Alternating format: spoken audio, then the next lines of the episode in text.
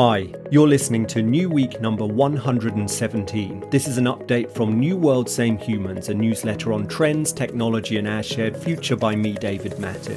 You can find the links, videos, and images in this installment in the email where this podcast is embedded. Just scroll down. Or on the web, see a link in the show notes. And if you're listening to this and you haven't yet subscribed, Join 24,000 curious souls on a journey to build a better future. Go to newworldsamehumans.com to sign up. Hello from London. I put the newsletter on pause last week, so did I miss anything? Given what is unfolding right now, it's hard to make this newsletter anything other than a generative AI revolution update at the moment. I don't want to stoke the hype yet further but I've never seen anything quite like this. And given all that, this week we'll dive into a high profile petition to pause work on new generative models. Also, we'll look at the new hyper reality taking shape around us via Midjourney and its community of inventive users. But it's not all AI. There's also an intriguing new report on global population change from the Club of Rome. Let's get into it. For the people. This week, another generative AI story that pushes 2023 deeper into the realms of what seemed recently only science fiction. It's not yet another platform, plugin, or viral image, though there will be more on those below, but a call to slow down. Over 1,000 technology leaders signed a petition demanding a pause of at least six months on the training of AI systems more powerful than GPT 4. Signatories included Elon Musk, Yuval Harari, Stability AI's Emad Mostaque, and Apple co founder Steve Wozniak, and their language was pretty apocalyptic. They said, and I quote, Contemporary AI systems are now becoming human competitive at general tasks, and we must ask ourselves should we let machines flood our information channels with propaganda and untruth? Should we automate away all the jobs, including the fulfilling ones? Should we develop non human minds that might eventually outnumber, outsmart, obsolete, and replace us? Should we risk loss of control of our civilization? End quote. According to the authors of the petition, recent months have seen AI labs locked in an out of control race to develop and deploy ever more powerful digital minds that no one, not even their creators, can understand, predict, or reliably control. The scale of their concern was lent support by a research paper published last week it saw Microsoft researchers report that GPT 4 shows sparks of AGI. The model, they point out, shows high level competence across mathematics, coding, vision, medicine, law, and psychology. And they say it can solve novel problems in those domains without any need for special instructions. They said, in all of these tasks, GPT 4's performance is strikingly close to human level performance. Meanwhile, the iconic and ever controversial AI safety expert Eliezer Yudkowsky went full pelt in Time magazine. He didn't sign the petition, he says, because it doesn't go far enough. He said, and I quote, We are not prepared. We are not on course to be prepared in any reasonable time window. There is no plan. Progress in AI capabilities is running vastly, vastly ahead of progress in AI alignment, or even progress in understanding what the hell is going on inside those systems. If we actually do this, we are all going to die. All training of large models, says Yudkowsky, needs to be shut down indefinitely and worldwide. He says the governments of Earth must come together in a concerted effort to stop an AI fueled human extinction. Here's my take. All pretty intense, right? Yudkowsky is and has long been an outlier on all this. Meanwhile, others say this week's petition signatories have fallen prey to OpenAI's apocalypse marketing, a plan essentially to get everyone scared and then sell them subscriptions. For my part, I don't think AI annihilation is imminent, nor do I think, though, that all these fears are founded only in hype. GPT 4's competence across all kinds of reasoning tasks is insane. And for all the reams of coverage, and I'm guilty of adding to them, I don't think we're anywhere near processing the implications. It no longer seems far fetched that an AI model could start behaving in strange and uncontrollable ways in the near term. So it's emphatically time to get serious about alignment. Alignment is first a technical problem. How do we make sure AIs only do what we want them to do? After this, though, it becomes a political problem. Whose values should we align our AIs with? Those of Californian tech bros? We can't put the AI genie back in the bottle, and in practice, a global pause is highly unlikely. And that means the only answer here is to speed up research on the technical challenge of alignment and then to allow a plurality of AIs, empowering different peoples and communities to live and create according to their own value systems. That is real alignment. To that end, check out open source AI group LAION's petition for a new internationally funded supercomputer to train open source foundation models. growth mindset. Also, this week, a huge if true forecast on the future of the human population. A new study commissioned by the Club of Rome forecasts that if current trends continue, then the global population will hit 8.8 billion in around 2050 before declining rapidly to 7.8 billion by the end of the century. The study, conducted by the think tank Earth for All, also games out a scenario in which governments invest in policies known to curtail population growth, such as education and social services. Here, population peaks at 8.5 billion in around 2040 and then falls to 6 billion by 2100. Both projections are far below last year's UN population prospects forecast, which had population peaking at 10.4 billion in the 2080s.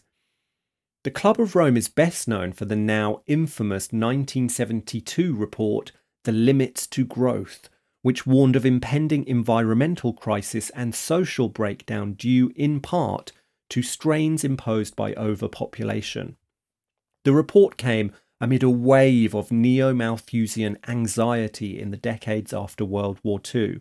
A 1968 book called The Population Bomb, which influenced the thinking of the Club of Rome, raised the spectre of hundreds of millions of people starving to death as population growth exceeded food supply. Here's the New World Same Humans take. The original Limits to Growth report is today the subject of fierce disagreement Critics say the club gave voice to unfounded fears motivated by an ideological distaste for modernity. Proponents point out that the report offered a number of different scenarios and that the growth induced systemic breakdown it envisioned may yet eventuate. This new statement on population could end up being just as contested. The club now accept seemingly that their population bomb won't go off and they celebrate their finding that population is set to peak sooner and lower than the UN expected, stressing that it's good news for the environment. Meanwhile, though, a niche but growing school of thought says that population collapse is the real crisis coming down the track. They say rapidly shrinking and aging populations will kill productivity and threaten economic collapse. Where does the truth lie? Most mainstream demographers say population collapse isn't on the cards and that aging populations don't have to mean economic calamity. Meanwhile, it's not overpopulation, but intense patterns of high and damaging consumption in the rich world that are the primary drivers of climate change. As ever with demography, it seems the truth lies somewhere between the extremes. Real life. Version 5 of the text to image model Midjourney was released two weeks ago, and this week users went wild. On Reddit, Midjourney enthusiasts started sharing photorealistic news report style images of historical events, such as 2001's devastating Great Cascadia earthquake in Oregon. And if you look at the email, you can see some of those pictures.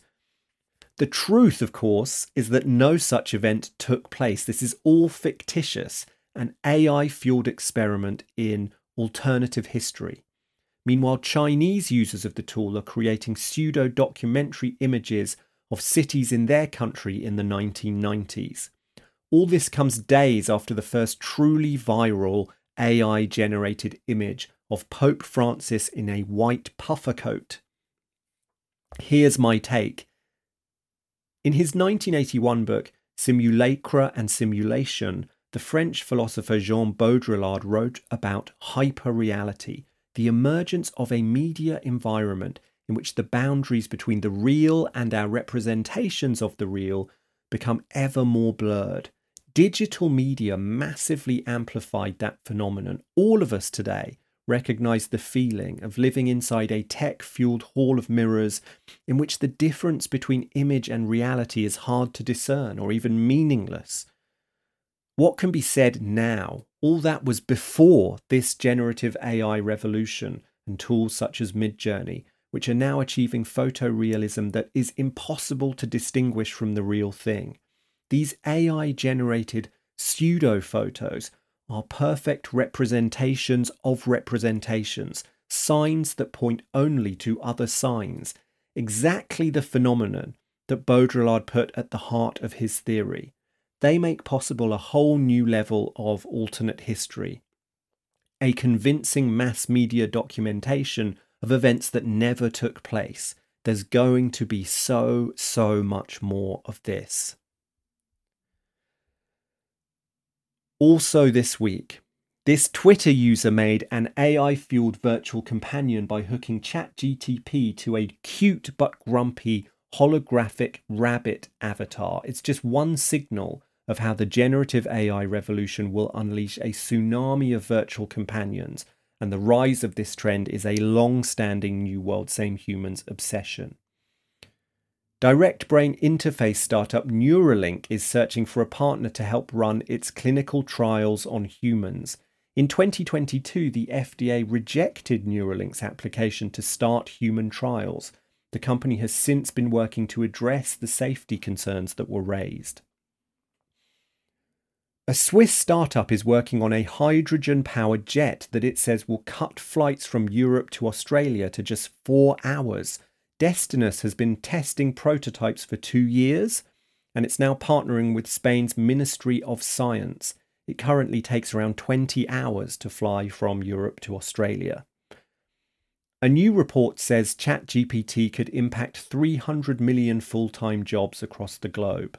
The report by Goldman Sachs economists says the technology is a major advancement with potentially large macroeconomic effects, but most jobs, they say, will be complemented by AI rather than replaced entirely.